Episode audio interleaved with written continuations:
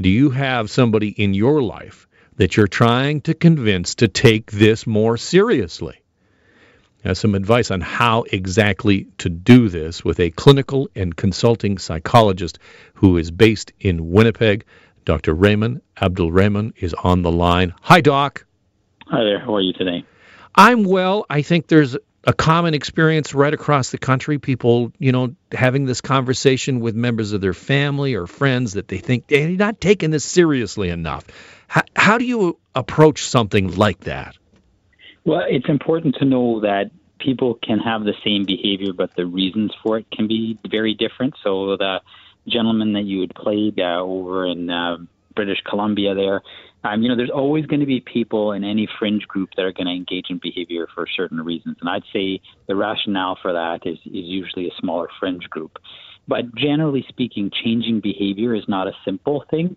Um, you know, one on one it's hard, but to be able to change behavior altogether, like, you know, globally is even harder. Um, and the way to do that ultimately is to have a greater sense of clarity and to model that behavior. Now, we've got a couple of problems here. The problem here is that we don't have a lot of certainty, or at least we've not always been presented with that certainty. And that will tend to do one of two things. It makes uh, some of us increasingly very anxious because we don't know, and it makes some of us very complacent because they feel, well, if they don't know, it's not real. Um, so trying to be as clear as possible on what what we expect um, is going to be the number one thing. Um, I'd say further to that, like we have to think about, and I think this is what's really made the difference is that there's going to people have different values that are going to kind of determine whether they follow this behavior or not. Some people say, well, that doesn't make any sense. I don't believe in government, or you know, our big government, or this isn't real. Um, but there is one value that I think cuts across all of us, and I think that's what's making the difference is that of the sanctity of human life. And that's where I think most people are making those changes when they're able to see that. So we need one belief that, that governs all of us that says this is why it's important. So if we are going to help people make that change, we need to give them that clarity that human lives are at danger here. But doctor, how do you how do you you know pass that on to somebody who might have a value that is, I don't believe in government, I think this is a hoax, and you know, how, how do you actually express that without screaming at the top of your lungs and pulling out your hair?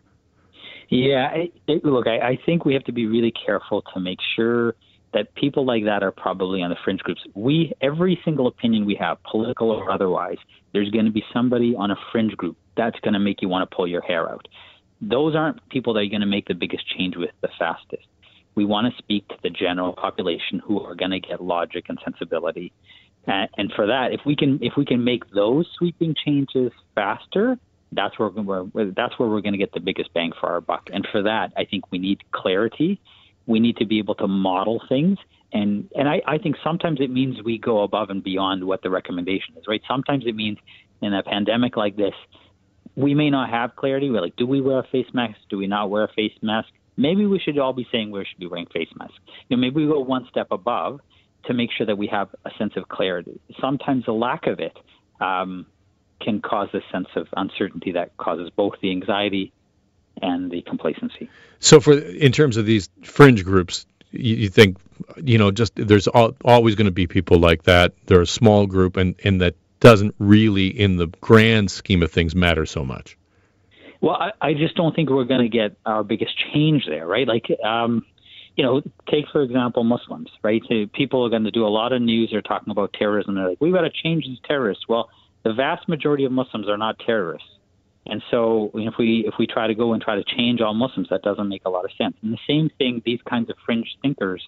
Um, that's exactly the same thing. We're going to try if we're going to try to change them and put all our energy to changing them, we're going to miss the bigger ship. We're going to miss the bigger population where we are able to make this change that is going to make a difference in flattening this curve, and that's the general population. And as if you said yourself, you know, the, you know, there's people who might have been from a population or the baby boomers, like, you know, this is real. Now they're starting to wake up and say, okay, because we've cut across a value, people are seeing whether the message was clear or not you know, um, there's freezers in New York, uh, close to New York hospitals where they're keeping dead bodies. So that sense of, of urgency, I think, is cut through to a lot of people. So I, I think we're hopefully kind of making that change, but this is how we should continue to do it better. Dr. Raymond Abdul, Rahman from uh, Winnipeg, a clinical and consulting psychologist. Thank you so much for being on the program. Thanks for having me.